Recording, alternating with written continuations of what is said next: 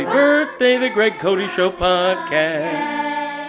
Happy birthday to you. Happy birthday! Happy birthday! Birthday in it. That kind of thing. This is the Greg Cote Show with Greg Cote. Pardon it. Here's your host, Greg Cote. All right, thank you, kids. Um, I'm so glad we spent a little of our um, podcast budget to, to rent that children's choir to help us celebrate our first pod anniversary. And um, because uh, imagine that, Christopher, we've been doing this a whole year. How about that? The choir. exactly. Um, yeah. Um, it's uh, this is actually worth celebrating. I usually give you crap and don't want you to celebrate anything because you like to celebrate everything. Right. But this is like you know it's our birthday. We genuinely it's it's been a year. I've enjoyed doing this with you. Uh, I'm a little. I'm kind of getting the feels a little bit. I don't think I'm going to be mean to you today. Maybe that's going to be today's theme. I'm Man, be that- nice to you on on our first birthday. Okay, I- I'm glad we literally have that on tape. What's Uh, the Mount Gregmore topic? uh, well, oddly enough, the Mount Gregmore topic is related to our first birthday. Um, Of course, more about us. Yes, our our first, very first podcast, the historic first podcast ever, actually was on March second of 2020. So what would that be? Like Tuesday, I think, is our actual birthday. So uh, our Mount Gregmore is going to celebrate uh, famous events or birthdays on March second. So uh, that's that's going to be I'm- special. I'm I'm really excited about that. there you go. And um, podcast family. How's your, oh, you just did. I know. See, the audience doesn't even hear it. Uh, okay, I I'm not supposed to be mean to you. Never mind. Okay, what Let's did I do? Going. No, no, What- tell me what I did. It's our birthday. You just did that thing where you swallow and well, you can hear it on the on, let me mute myself a second. All right, I just need to clear my throat. Um, Even that, you made a noise there. Anyways, I, I love you. Happy birthday. Happy birthday, podcast. yeah, see, you're incapable. You are physically incapable You of being nice to me. For, me. At any rate, welcome to the Greg Cote Show with Greg Cote and infuriated Chris Cote. And uh, it's our first birthday, and uh, we're going to have a ball today. And and w- listen, we actually have a great show. We have on um, A grow. a local South Florida uh, medical legend, orthopedic trauma surgeon Daniel B. Chan, to speak about. He's an expert on injuries such as Tiger Woods suffered. He's treated them surgically himself, and he gives us some very interesting stuff We on. learned some stuff in this interview. I was a little skeptical of Yeah. this as like an interview. Like we people can read this stuff. Why are we? And I, you, this was a good call by you. It was your idea this interview, and you. I learned a ton. If you're interested in this Tiger Woods story, it's a good interview. A good interview. Yep, because he talks about the extent of the injuries and the long road ahead uh, in Tiger's recovery. Really fascinating stuff. And and if if that's not enough, uh, we also have in um, old friend Mike Tannenbaum, the uh, NFL ESPN analyst. friend, huh? Eh, well, you know, in, in the in, it's not his first time on the podcast, so he's a friend of the podcast, and that enables me to call him an old friend, even though we never socialize and barely speak at all. But in addition to being an, an ESPN analyst, Mike uh, is is well suited to talk about what we're talking about because, as most of you know, he's been a former front office executive for the New York Jets and the Miami Dolphins, who were two of the the maybe three teams that have a shot to perhaps trade for Deshaun Watson. And we talked to him about uh, the whole Tua versus Deshaun uh, dilemma down here in Miami. And and just so you know, as long as my dad's setup was for what we're doing during that interview, his questions are just as long-winded. You really need to tighten it up, man. I know. You know what? I'm I'm flipping it. I'm going to be extra mean to you this. this yeah, episode. see, you you you, you would you last about two minutes with your promise? Um, I mean, we are about three minutes into this podcast, and it's just you setting up two interviews. So Right. let's go, man. Let's get to the content They're that we're fantastic going to- interviews. let's get to the content of what we're creating instead of talking five minutes about the things we're going to talk about later in the podcast. That's fair comment. That's fair comment. But before we get to our double duo, our uh, dynamic are you about duo to- of Are you, guests, about to, are you about to set up Mount Gregmore again? No, I'm about to um, uh, first discuss the big news of the week, and and I have to hit this because it, it's what everybody's talking about. It's the future of Mr. Potato Head. Now, yes. I mean, this is. I, let me just read a paragraph from a news story here. Hasbro created confusion Thursday when it announced that it would drop the Mister from the brand's name in order to be more inclusive and so all could feel welcome in the Potato Head world. It also said it would sell a new playset this fall without the Mr. and Mrs. designations that will let kids create their own type of potato families, including two moms or two dads. But controversy has uh, raged ever since then because now they're they're like backtracking. Uh, they're saying that uh, Mr. and Miss Mr. Potato Head and Mrs. aren't going anywhere. That they'll remain Mr. and Mrs. So in the Potato Head world, uh, this is probably the biggest news since the toy was founded in 1952. Uh, what are your thoughts on this raging controversy? I mean, I like a baked potato with sour cream and butter. I mean, has anyone seen? I mean, have these people not seen Toy Story? There's a Mr. and Mrs. Potato Head. Like, I don't understand Yep. why this is a thing at all. And I love when companies make these big claims and then get backlash for it and like are so quick to just change and like give in. Right. And, and, and I don't like cheese on my baked potato. I know that's a shocker to most people if you look at me. Right. But I genuinely just like butter and sour cream. Like that's it. I, I have to tell you, uh, I'm old enough where I actually played with Mr. Potato Head as a kid. Uh, I was uh, I I actually enjoyed that toy for a couple of years, believe it or not. But My daughter has one. I thought that's the whole idea of Yeah. Mr. and Mrs. Potato. Is the potato is a blank slate and it can be whatever you want it to be. that's right. It, it, it was it's ahead of its time. This toy. It, you could have had Mr. Potato Head with a dress on in like 1992 before it was popular. Right. I'm just saying, like it's a very it's it's a, it's a progressive toy. Why are you changing it? Exactly. That's a good point by you. I also love the irony that um, the the toy company that's getting all socially and politically correct with this uh, ends with the word "bro," Hasbro. Um, and and one other uh, thing I would note is that the Mister Potato Head has 13 pieces in it. The Mrs. Potato Head only has 12. Now that's outright sexism. Uh, that's close to misogyny because if, if you can't give Mrs. an equal number of pieces as Mister, uh, what are you what are you doing, Hasbro? How do you like your baked potato? I like my baked potato not loaded. Uh, I'll have a little. Uh, I like a lot of butter. I have to say that.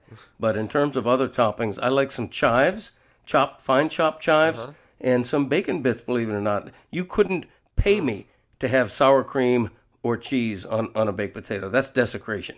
If I take over as commissioner of sour cream, the first thing I do is change the name because really you don't want the word sour um, bugling your product. You really don't. I could take a bath in sour cream.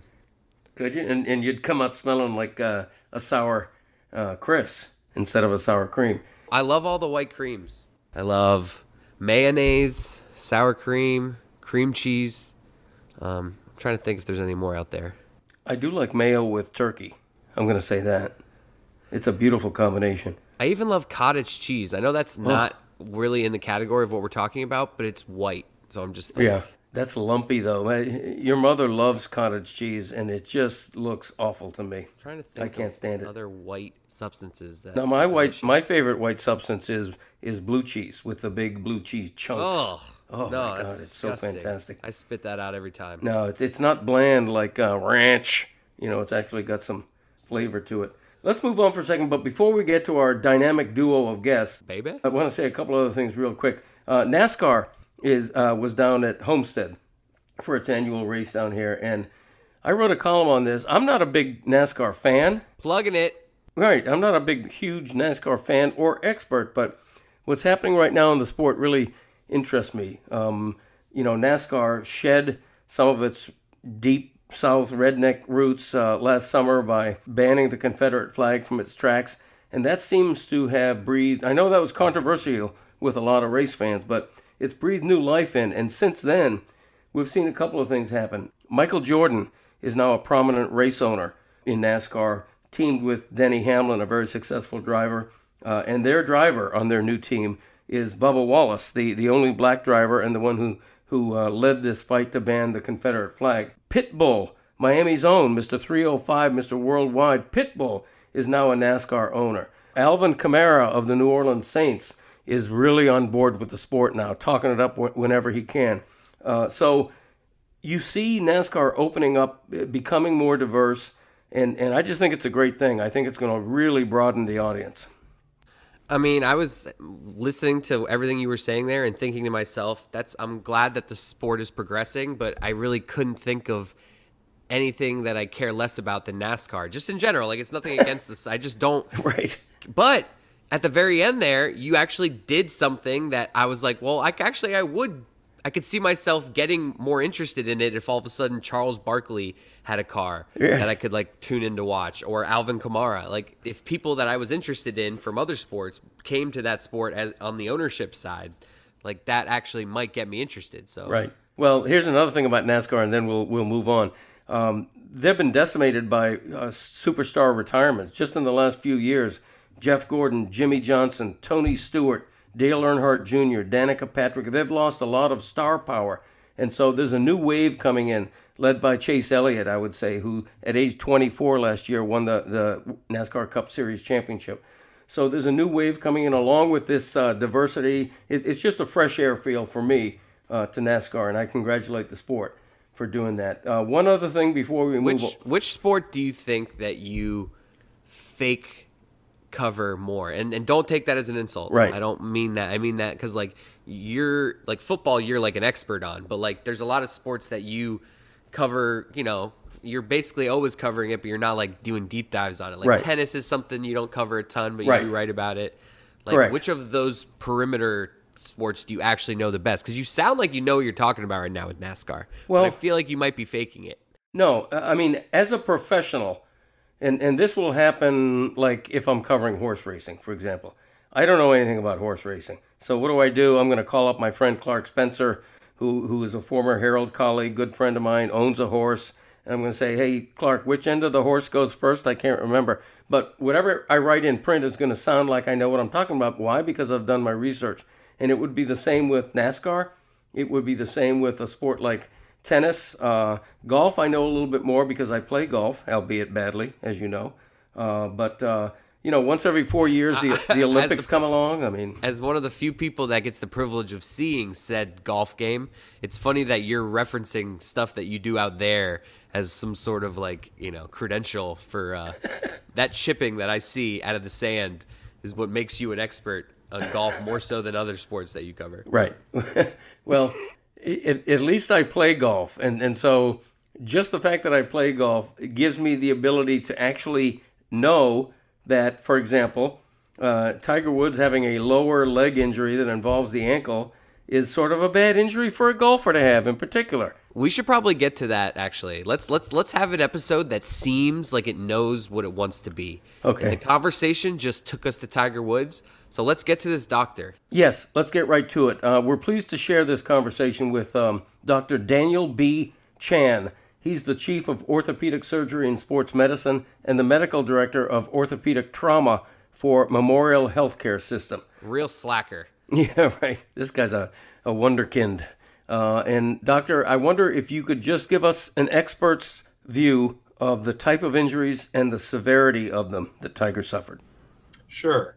So he had a number of significant injuries. I will classify this injury that he sustained as a potentially limb-threatening injury that we that we would see in our trauma center here in Hollywood. Wow. Uh, based on the reports that we've uh, heard that have been made public, it looks like he has a multi-fragmentary or a comminuted fracture of his tibia, his shin bone, and he also had numerous fractures to his uh, ankle and foot area. The shin bone fracture, the tibia fracture, was stabilized by placing a titanium rod inside the bone to stabilize it. And he also had plates and screws for the smaller fractures around his foot and ankle bones. One of the important aspects of his injury, apart from the fractures, is that when we look at fractures, it's not just a broken bone, it's a broken bone with a significant soft tissue injury involving the skin, the muscle, the connective tissue. And in crush injuries like he's sustained, there is significant muscle damage, muscle swelling.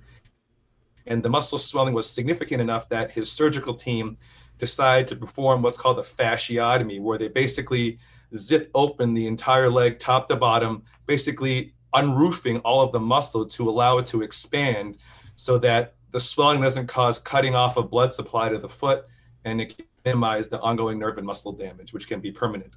Wow. These are injuries, uh, I've said it to other colleagues in the past, that eat any one of those injuries that he sustained would have been already a significant injury and potentially limb threatening or, or uh, associated with a prolonged recovery. But when you have all of those things on one leg, it really is a significant injury. Is it is it typically a car accident that causes this? Yes, I, I think we've heard in the media that this is a what we call a high energy mechanism. So uh, we typically see those here in the trauma center either from car accidents, uh, motorcycle accidents, or unfortunately pedestrians being hit by cars or a fall from a height like a construction or a work accident. Very high energy type uh, injuries. I saw the um, the car wreckage in, in that gully, uh, and and I read details of, of what the crash involved. The careening several hundred feet, flipping the car, flipping multiple times. It seemed to me that Tiger Woods is pretty lucky to be alive. He absolutely is, and I think in, in large part because of modern uh, automotive technology, we've gotten really good with airbags. So those are designed to protect the head, obviously, and the torso from any kind of impact. But when you look at his his car, the entire front end was collapsed and caved in. And so while people are surviving these high energy crashes more and more, um, people are also getting significant leg lower extremity trauma. And that's what we're seeing routinely with these car accidents. People survive, and that's great, but they do have significant musculoskeletal injuries as a result. With a traumatic uh, leg injury such as this, what lies ahead for him in terms of further surgeries, uh, rehabilitation? What kind of a time frame do you think we're looking at for him to recover? Sure. So he has certainly, from what it sounds like, at least one more surgery in the future. So the incision to release the pressure on the muscle, that incision or that wound is left open to allow the muscle swelling to, to evolve. And over time, as that swelling gets less and less, it'll be time to close that uh, surgical incision or that wound, either with stitches or in some cases, if that is too swollen long term, he may even need a skin graft cover that muscle. Hmm. Uh, so, assuming all the surgery is done, all the bony injuries are reconstructed, he's still going to need at least probably 12 weeks, six to 12 weeks minimum of what we call non weight bearing, where he's not permitted to step on that leg. Uh, so, he'll be using crutches or a wheelchair, um, getting physical therapy. And even after that period has ended, he literally has to learn how to walk again. His leg will be weak, the joints will be stiff and he'll need to over the next several months after those three months get stronger. Uh, and then that's not even talking about playing sport. That's just talking about walking regularly or as normally as possible. I think uh, if this is going to be at least a year of his life of uh, hard uh, work uh, physical therapy um, and that's assuming that he doesn't develop any complications such as an infection or a blood clot or the bone not healing or significant ankle stiffness or something like that would, would even prolong the recovery even further. Is this the type of uh, the types of injuries from which you can recover 100%? Is there going to be a time when he's going to forget he ever had these injuries, or is this the kind of thing where even a, a complete recovery might be 90% type thing? I think it, it really has to do with the severity of the ankle injury. I think the tibia injury, the shin bone injury, that can heal pretty reliably.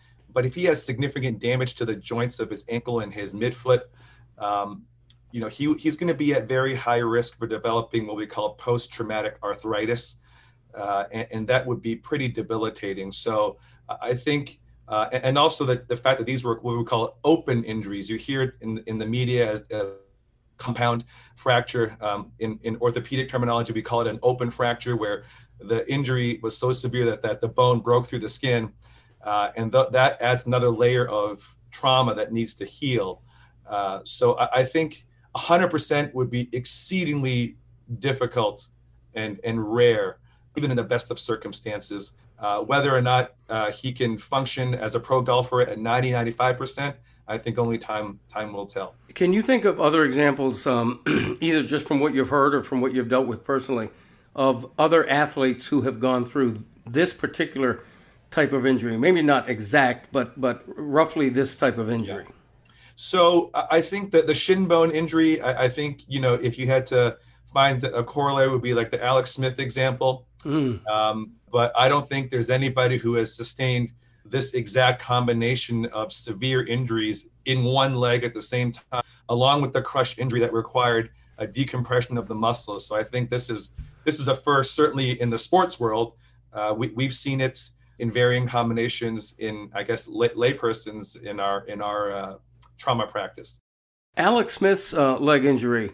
I've been hearing for the past couple of years that that that was just described as catastrophic, as possibly costing his, him his limb, possibly even being life threatening. Um, is Tiger Woods' injuries of that severity?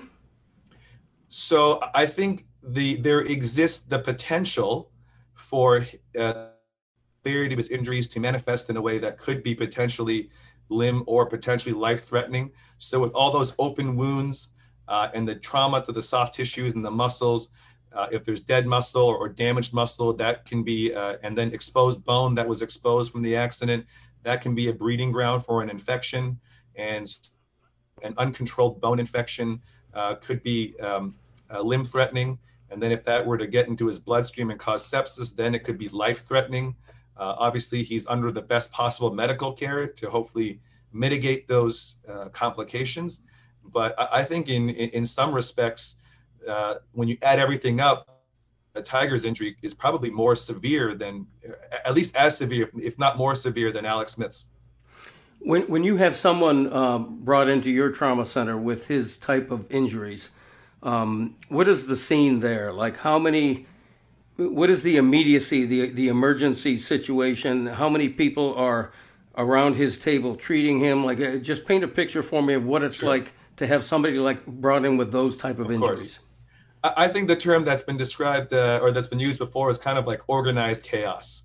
Hmm. so there's a lot of traffic, uh, a lot of so there's the trauma surgeon, there's the nurses, there's the ER physician, respiratory therapist, X-ray tech, people drawing blood.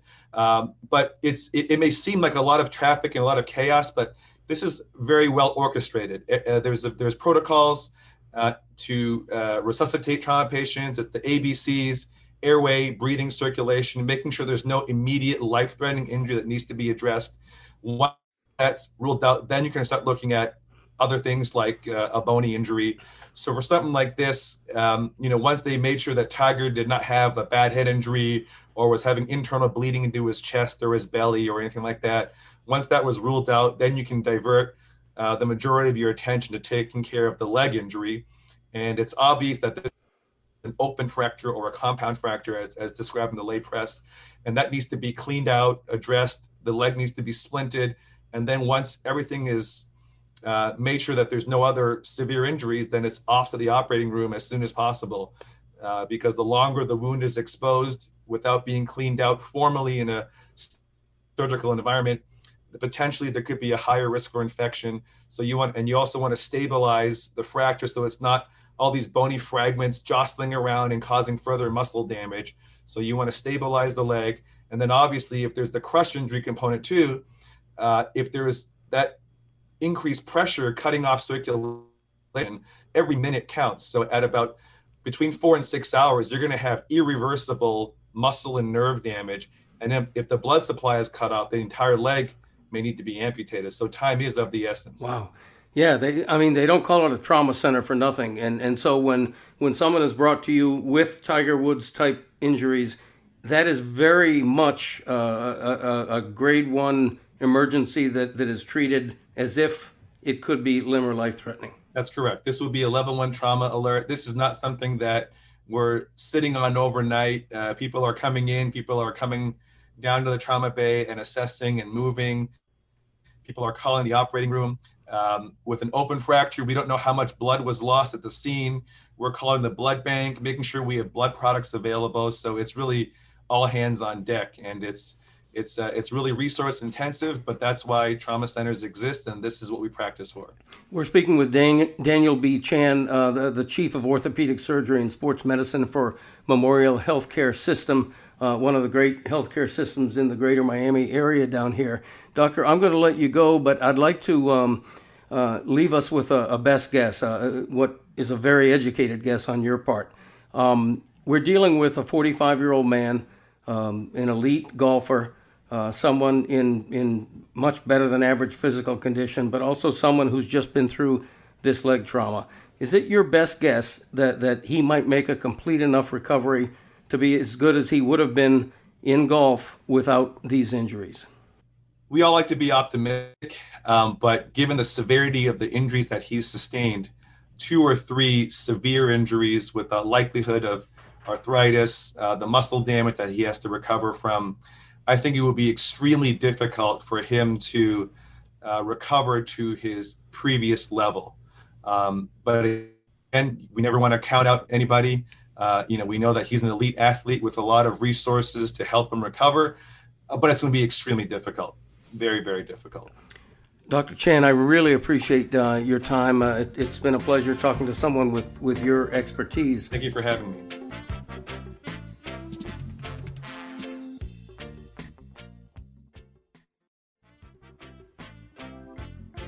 Thank you very much, Dr. Daniel B. Chan of Memorial Healthcare System. I thought that was really good, and he said some things that really surprised me, including the idea that Tiger's injuries uh, may be as bad or even worse than those suffered by Alex Smith, the, the Washington NFL quarterback. Um, and, and just what an arduous recovery Tiger has in front of him. So it's going to be fascinating to, to see how Tiger comes out of this, and, and we all wish him well. It is crazy, and, and I think the advancements in, in car safety and how that type of accident that he just like he didn't die. Like oh, it's know, amazing.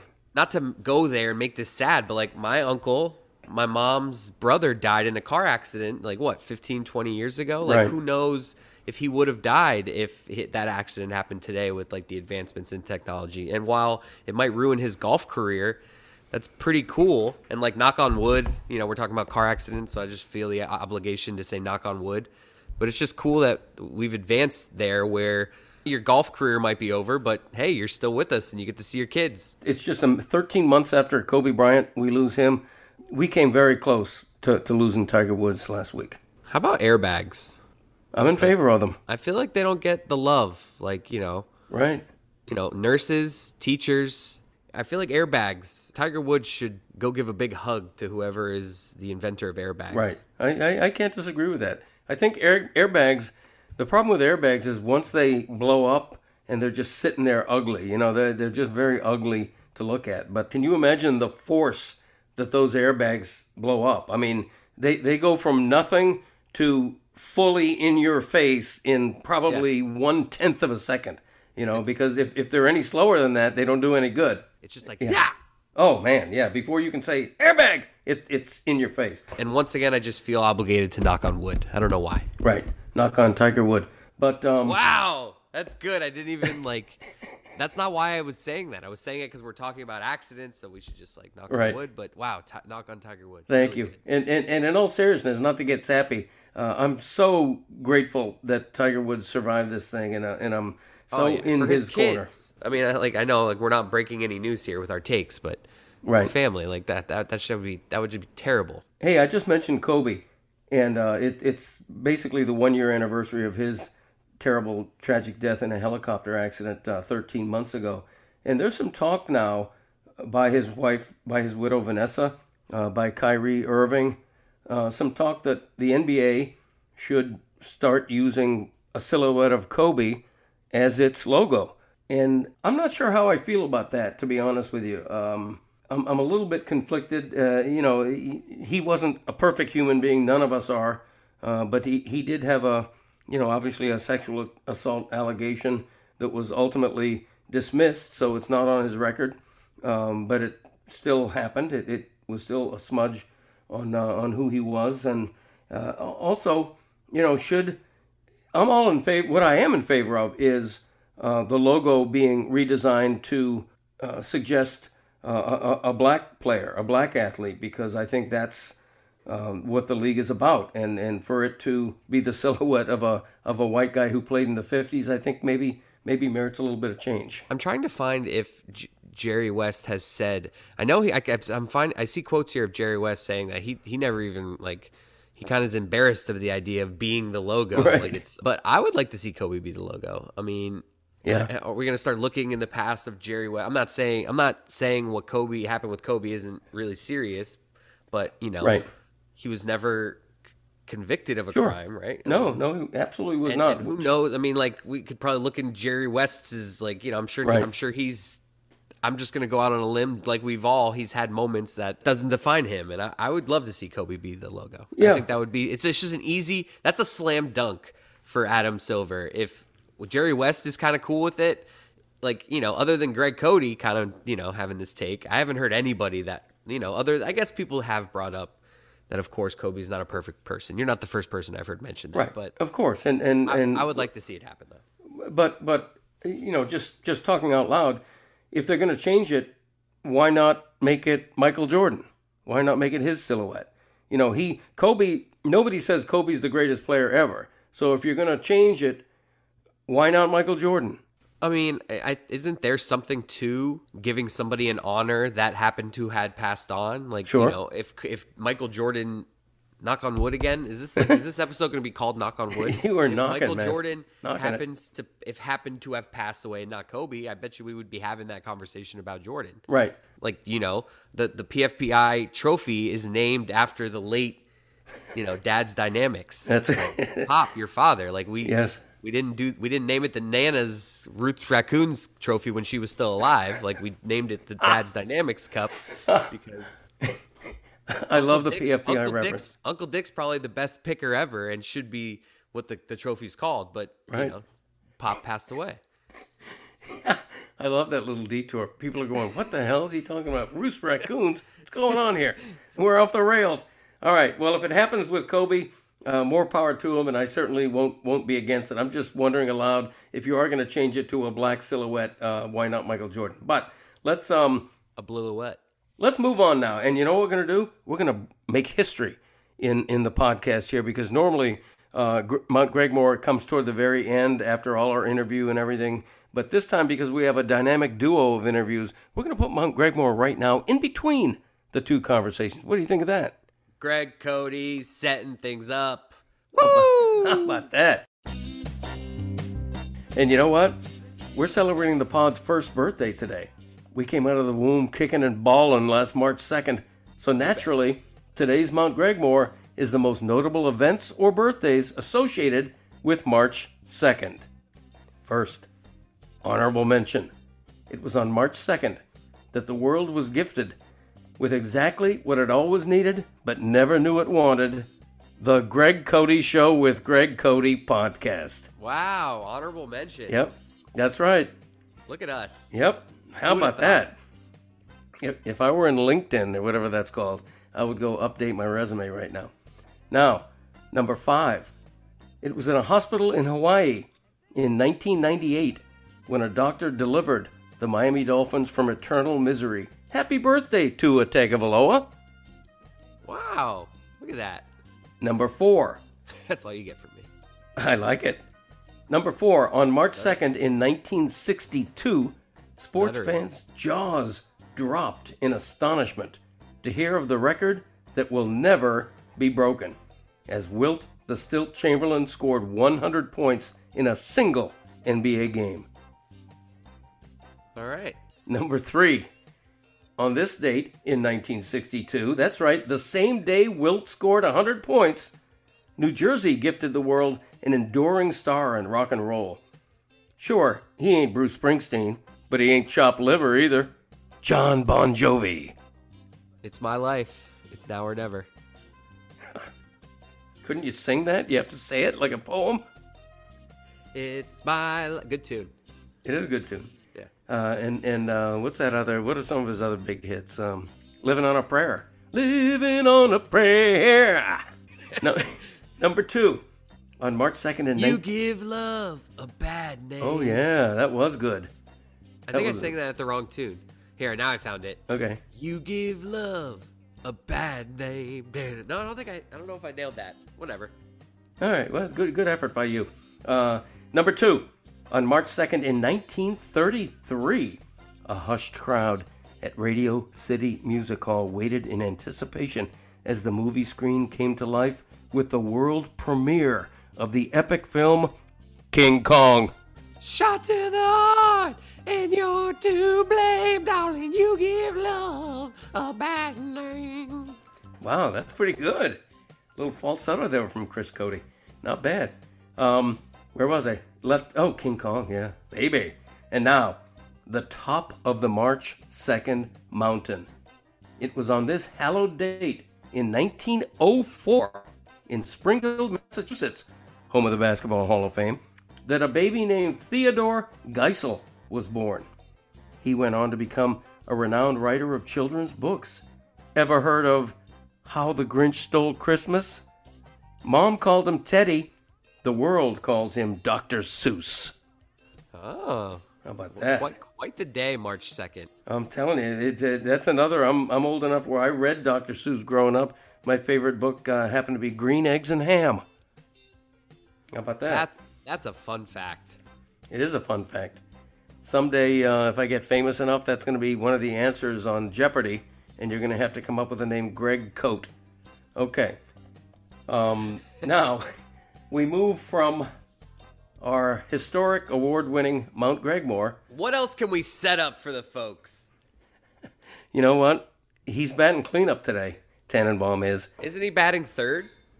Um, Did someone just drop a bowl of cereals in your I house? seem to I, I seem to hear that too. I assumed it was in your purvey in your no, that was you. homestead. I mean, I'm- Okay. I'm home alone, so. Home Alone. Wow. Like, By the uh, way, can I say before we get to Tannenbaum? Yeah. I went out on a boat over the weekend. I'm a big, I'm a boat guy. I just decided. I, I want to like, maybe we can do it. Maybe we can partner up. Hold on. I just had a Greg Cote moment. Um, Wow. Maybe uh, I know I have. I'm a little stuffed up. All right, I got a negative co- COVID test. All right, get everyone get off my back. You can't have a cold these days without everybody like freaking out. All right, but I was out on a boat and uh, I'm a boat guy. I want to join one of those clubs where I can just pay a monthly fee and just show up to the boat, go out on it, and then never have to like worry about all the cleaning or the Right. docking or all that stuff. And uh, yeah, I just love the. I love you get out to a boat, uh, out to a sandbar. You stop the boat, and then you just chill for a couple hours. You, you couple have a couple drinksies, and see a lot of people like to get in the water. Rookie move. The play is to just. Most boats have like a, a spot where you're kind of like standing out on the, uh, you know. you thought you muted? I did. Yeah. I'm so sorry because I interrupted your beautiful boat story. Continue. The best part is just standing out of the water on the boat, kind of just surveying the other boats. It- It's just it's a powerful f- space to be. The music's playing, the drinks are flowing. That's I love. I'm a boat guy. Yeah, you know, I'm I'm amenable to that. We should talk about that. Going in on a boat club. We're But- the perfect people for this type of thing because we are not the type of people that need to be docking boats and uh, you know lowering Oh, boats God. on a boat ramp. We're the type of people that Yeah. whose car would end up like in the water if we were trying to lower a, a boat from a boat ramp. Right. That would be a nightmare to me. Backing up a boat, you know, and not knowing how far to go. I, and I used to have friends, uh, just in general. There's no statement there. I just used to have friends. No, I'm kidding. I used to have friends that would go to near the sawgrass where there's boat ramps and literally just like watch people back their boats in because one out of every five person doesn't know what they're doing, and it's like funny to watch people's cars go in the water. Apparently, let's get to Tannenbaum because um, the I know Christopher thinks I'm obsessed about this Tua Deshaun Christ. Watson story in Miami. I'm just glad we can have this interview now, and can we just like drop it until whatever happens happens? Like we're doing all this Uh, talking about what might happen. It's just like let whatever's gonna happen happen. yeah, I can't make that promise because I'm obsessed about it, and here's why. I feel like we should just get to this interview because you're gonna end up saying a bunch of things right now that you say in the interview. So I let's know. just get to it. Here's Mike Tannenbaum. Mike, welcome uh, back to the podcast. Great to be with you, Greg. We wanted to have you on because when we talk about the big decision facing the Dolphins, uh, Tua Tagovailoa, whether to invest big in him, whether to go all in for Deshaun Watson, the Jets and the Dolphins, the two teams, clubs you know best probably, are at the forefront of speculation about where he could wind up, uh, along with, um, uh, I guess the Panthers are sort of in the mix now from what's been reported. Uh, but but then there's also you know a, a new report by a very plugged in, respected Peter King that essentially said, "Hey, no way Houston trades Watson and won't even listen to offers." So I wonder if you can This just is the make longest sense. question in podcast history. It is, and I apologize for that, but I'm I'm getting around to to asking Mike if he can sort of make sense of this whole Deshaun Watson uh, drama right now. Sure. You know, from why don't we start with Houston's point of view? And uh, unfortunately, I, have been there. I had a very uh, significant and headline grabbing holdout with Darrelle Revis. And I think really what Houston needs to do is sit down with Cal McNair, the owner, Nick Caserio, the GM, and their new head coach, David Culley, and say, hey, look, we're either going to stay with Deshaun Watson and ride this out for one calendar year. And it's going to get really noisy. It's going to get really bumpy. But for one year, we're not going to read anything. We're not going to be influenced by anything. He's our quarterback. Or if we're going to trade him, let's do it in the next 10 minutes. Because right now is when you have the most sort of leverage from a marketplace standpoint. By way of example, if the Rams were interested in Watson, clearly they're not because now they have Matt Stafford. So that's one less right. team. And as soon as these quarterbacks start coming off the board, your market's going to shrink. And the worst case scenario, if the three of us were having this conversation a year ago, we had Doug Marrone on, Doug Marrone would be saying, you know, Jalen Ramsey is a Jaguar. He's a foundational player. He's going to be here. And then he's a Jaguar until he has a bad back and he doesn't practice. And then he's a Ram. Point right. being is they can't change course. They can't get to September and say, you know what, let's trade him now because they're not going to get the best. They won't be able to maximize the value of trade Deshaun. And then they're going to be in a situation where it's lose lose. The other problem you have, there's a tremendous intangible going on right now, which is what free agent who has options is going to want to go to Houston unless they know who the quarterback is. So Houston really has a lot to figure out. And one other point that I think really bears mentioning is this Deshaun Watson signed a contract six months ago, not six years ago, not 60 months ago, six months ago. DeAndre Hopkins had already been traded. So if I'm Cal McNair, like, what in the world happened? Like, go solve the problem because he's too good, too talented. You have to make it work with Watson. Say the Dolphins go all in. Uh, are they going to have to give up both their first round picks and much more in next year's draft, plus a, a, key player? I mean, what what what does it take to get Deshaun Watson? Do you think? Yeah. So here's what's really interesting. If both the Jets and the Dolphins were interested, I think it's multiple first round picks by both teams and good young players. One could be Quinnen Williams of the Jets and say Christian Wilkins of the Dolphins. And if you're Houston, those picks are really intriguing to you because it allows you to go draft whoever you think Zach Wilson, Trey Lance, Justin Fields. So if you lose Deshaun Watson, you have to get another great young quarterback in return. So that's where it gets interesting. And I'll tell you this I have no idea what's going to happen. But if you're the Jets or the Dolphins, one thing would be bad if he's traded and you don't get him. It's catastrophic if he's traded in the division and you don't get him because let's say you're the Jets and let's say Miami gets Watson. And I know it's a complete hypothetical, but now all of a sudden, like Tom Brady finally graduates, and four times a year, you're playing Josh Allen, Deshaun Watson. It's right. not an enviable position. It's hard to think like how will that team win the division. So there's obviously a lot at stake here, but it all begins with you know what happens with Houston and Watson. Mike, uh, there, there's a lot of um, uh, debate on what kind of a rookie season Tua had, uh, how impressive he was, how much potential he showed. Uh, I'm I'm sort of a pro Tua guy, but but I'm certainly not uh, uh, unanimous in that. I don't have a, a lot of company in that. There's a lot of people who think that he's sort of disappointed. I wonder what you thought of Tua's rookie season uh, and and nobody knows Chris Grier and Stephen Ross better than you do in terms of people who are in the media right now because you've worked with both of them. What do you imagine the Dolphins are thinking? And I'm asking you to speculate here. Nobody another knows long sure. question. It is, but it's a complicated uh, subject. What do you imagine the Dolphins are thinking right now? Well, I think context is really important here, Greg. You know, he had major surgery to his hip shortly, you know, as we know, it last spring you know, going back a year now, no offseason program, no OTAs, no preseason games, new system, new city, a pandemic. And when you learn an offense, it's literally like being plopped down in the middle of a country and learning a new language. So I'm one that's the arrow up for me is certainly up on Tua. Now, how high is it going to be? Is he going to be as good as Herbert and Burrow? Totally a grade of incomplete. But if you had conviction, which obviously they did, in taking him, my advice and what I think they're going to do is they're going to stick to that conviction and say, you know what, like we believed in our process in the spring of 2020. It's now February of 21. And the attributes that we saw, there was enough good there to say, hey, you know what? We're going to build on those attributes. We're going to get him healthier, stronger.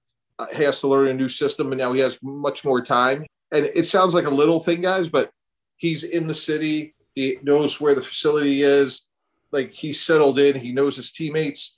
So even though it's a new offensive coordinator. There's a little, there is some continuity. So I don't think it was perfect by any stretch. But to be candid, I think when we look through the lens of all these rookies, last year was a very unique situation. What is the most absurd thing that's ever been that you've ever seen thrown into a trade to get a deal done?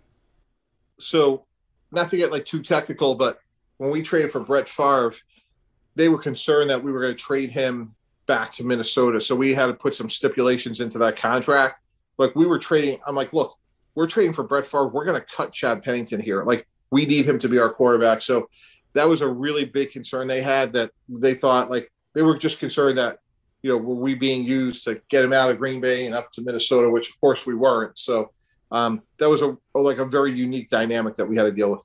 Mike, is it conceivable at all that if Houston does trade Watson, that they may have their eye on on Justin Fields or one of the, the top rookie quarterbacks and not even want Tua? Is, is there even a plausibility that the Dolphins could wind up with Deshaun Watson and Tua next season, but have to give up three first round picks, uh, Christian Wilkins, and maybe Xavier Howard, let's say? I know I'm just throwing everything out. Yeah, I guess we should just call this podcast "Emptying the Kitchen Sink of Ideas," yes. right? Yes, indeed. yeah, no, I would say, look, Greg, anything's on the table. I would say that's certainly plausible. Like if and when Houston wanted to trade him, they may want. And again, I think I go back to the Jets and the Dolphins just because those are picks two and three, and mm-hmm. they may be they may feel that you know what Zach Wilson's better than Tua, and he's not as good as Watson, or we think Justin Fields is the best option, or maybe we think Tua would be picked right behind, you know, Trevor Lawrence. So those are certainly things that when Nick Caserio has to present to Cal McNair and to David Culley, he has to lay out those options because I don't see it really on the veteran side. Like I don't see any like Jameis Winston and Ryan Fitzpatrick, Marcus Mariota. Like that group of guys isn't going to really drive that decision long term. I think if I'm Houston, I got to come out of this with one of those quarterbacks in the first round or Tua if they loved Tua a year ago. I'm trying to figure out how many different times I can bring us away from the Tua Deshaun Watson conversation, and then my dad will just bring it back. Like what is like you are obsessed with this story. I uh, well, it's it, look here's why, and and Mike, tell me if you agree. Uh, we've seen a big offseason of change with Stafford and Goff and Wentz all changing uniforms, but the Deshaun Watson story is the biggest NFL offseason story, right? Yeah, and I think it has a chance to actually be the biggest story in the next five years because it could really lead to significant transformational change in terms of are we heading more towards the NBA model of player driven movement? You know, and if the three of us were having this conversation in September and Aaron Rodgers, Dak Prescott, Deshaun are all on different teams, maybe Russell Wilson, we're looking at a new era. So, you know, let's see how this thing plays out. But this should be an absolute wild off season. How often do you get tired of talking about a story though because it's just dominating the news? Like do you have a story that just pops out like I was so tired of talking about that by the end? well, I will say this, like I've been at ESPN now going to I guess is my second or third year and we talk about Dak Prescott quite a bit. Oh, yeah, and Cowboys. at some point there'll be a contract there. But boy, America loves the Cowboys. I mean, oh. they love to hear about them. Yeah. They either love them or they hate them. And boy, quarterbacks move discussion. So you know, I worked at ESPN for a little bit. That DoubleTree. Do you stay there? That DoubleTree when you're in, in Bristol? So I, I will. We can break some news here, Greg. I have invoked the Greg Schiano rule at the DoubleTree. I have zero, not five percent, zero discipline. So it's actually in the file at the DoubleTree in Bristol, Connecticut, that when I check in, they are not allowed to offer me a warm hot oh, chocolate chip cookie, cookie.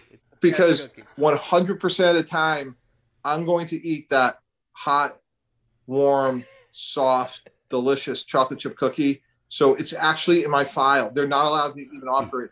And I learned that from Schiano because what happens is invariably you get there at night, Mhm. you're tired, you just want to go to bed, get ready for the next day, and it's like it's Yep. so good. And I think it's like eight thousand calories. So And they have that little um, like oven drawer at the front desk. Like, Yeah, where's that that's thing, exactly thing right. doing with these cookies? Just baking them right on site. yeah, and they're hot Delightful. and yeah. And the, my problem is with my personality, like if I have one, I want sixteen. Yeah. So That uh, cookie would not make it up to my room. It would be gone in the elevator. Probably before the elevator door shut. It would be just totally gone. Um, Mike, uh, I, I, I think we're going to let you go. Uh, I didn't mean to keep you too long, and uh, I hope we didn't. I always appreciate your time. Your expertise is um, uh, second to none, and uh, appreciate your perspective, particularly on, on things You sure, Dolphins you related. sure you don't want to ask him about so Deshaun well. again? You want to ask him like about the Tua Deshaun? I don't think we. I No, don't I think, we cracked that one open enough. I think we got a couple more follow ups. Check him out on ESPN platforms and also uh, on the 33rdteam.com, the NFL think tank that does such uh, great work on the league. Thanks again, Mike. okay, thanks guys, really appreciate it. Thanks, Mike Tannenbaum. He's an FOP in his second appearance on the Greg Cote Show podcast. And he is not kidding about those cookies at that hotel in Bristol. Like I know you're not you're not an ESPN guy, Greg. I mean, I'm sorry. Neither am I anymore. Neither am I. Anymore. uh, Do you dream about those cookies? I, I mean, that's like there's a list of things why I'm sad we're not at ESPN anymore. Not being able to talk to Ti- Tim Kurkjian every week when we book him on the like when I would be in studio. Right. Hey Tim, good to talk. Like just that that weekly conversation Yeah. was delightful. And uh, even though I still can call Tim because I'm a name dropper and me and Tim are friends now, but the other thing I miss about ESPN is that cookie. Those are the two things. Okay, that's it. that's it. Tim Yeah. Kurkjian and the cookie. And by the way, Tim Kurkjian does still come on the Greg Cote Show podcast. So, so there, ESPN. How about that? Um, so thanks to Tannenbaum. Thanks to Dr. Daniel B. Chan, podcast family. Thanks to you all most of all. And listen, next week, next week's episode, be sure to tune in because it's the first one that's going to be simulcast on Sirius XM radio. So we're going to be a, not only a podcast beginning next week, but we're also going to be on Sirius XM. So I'm, I'm looking forward to that. And uh, thank thank you all for joining us on the journey every week. Really appreciate you. And to kick off our first show on Sirius, Barack Obama will be joining us. All right, I'm looking forward to that. Now I just have to find somebody else named Barack Obama. Good luck with that. Barry. Thanks a lot. Bye bye.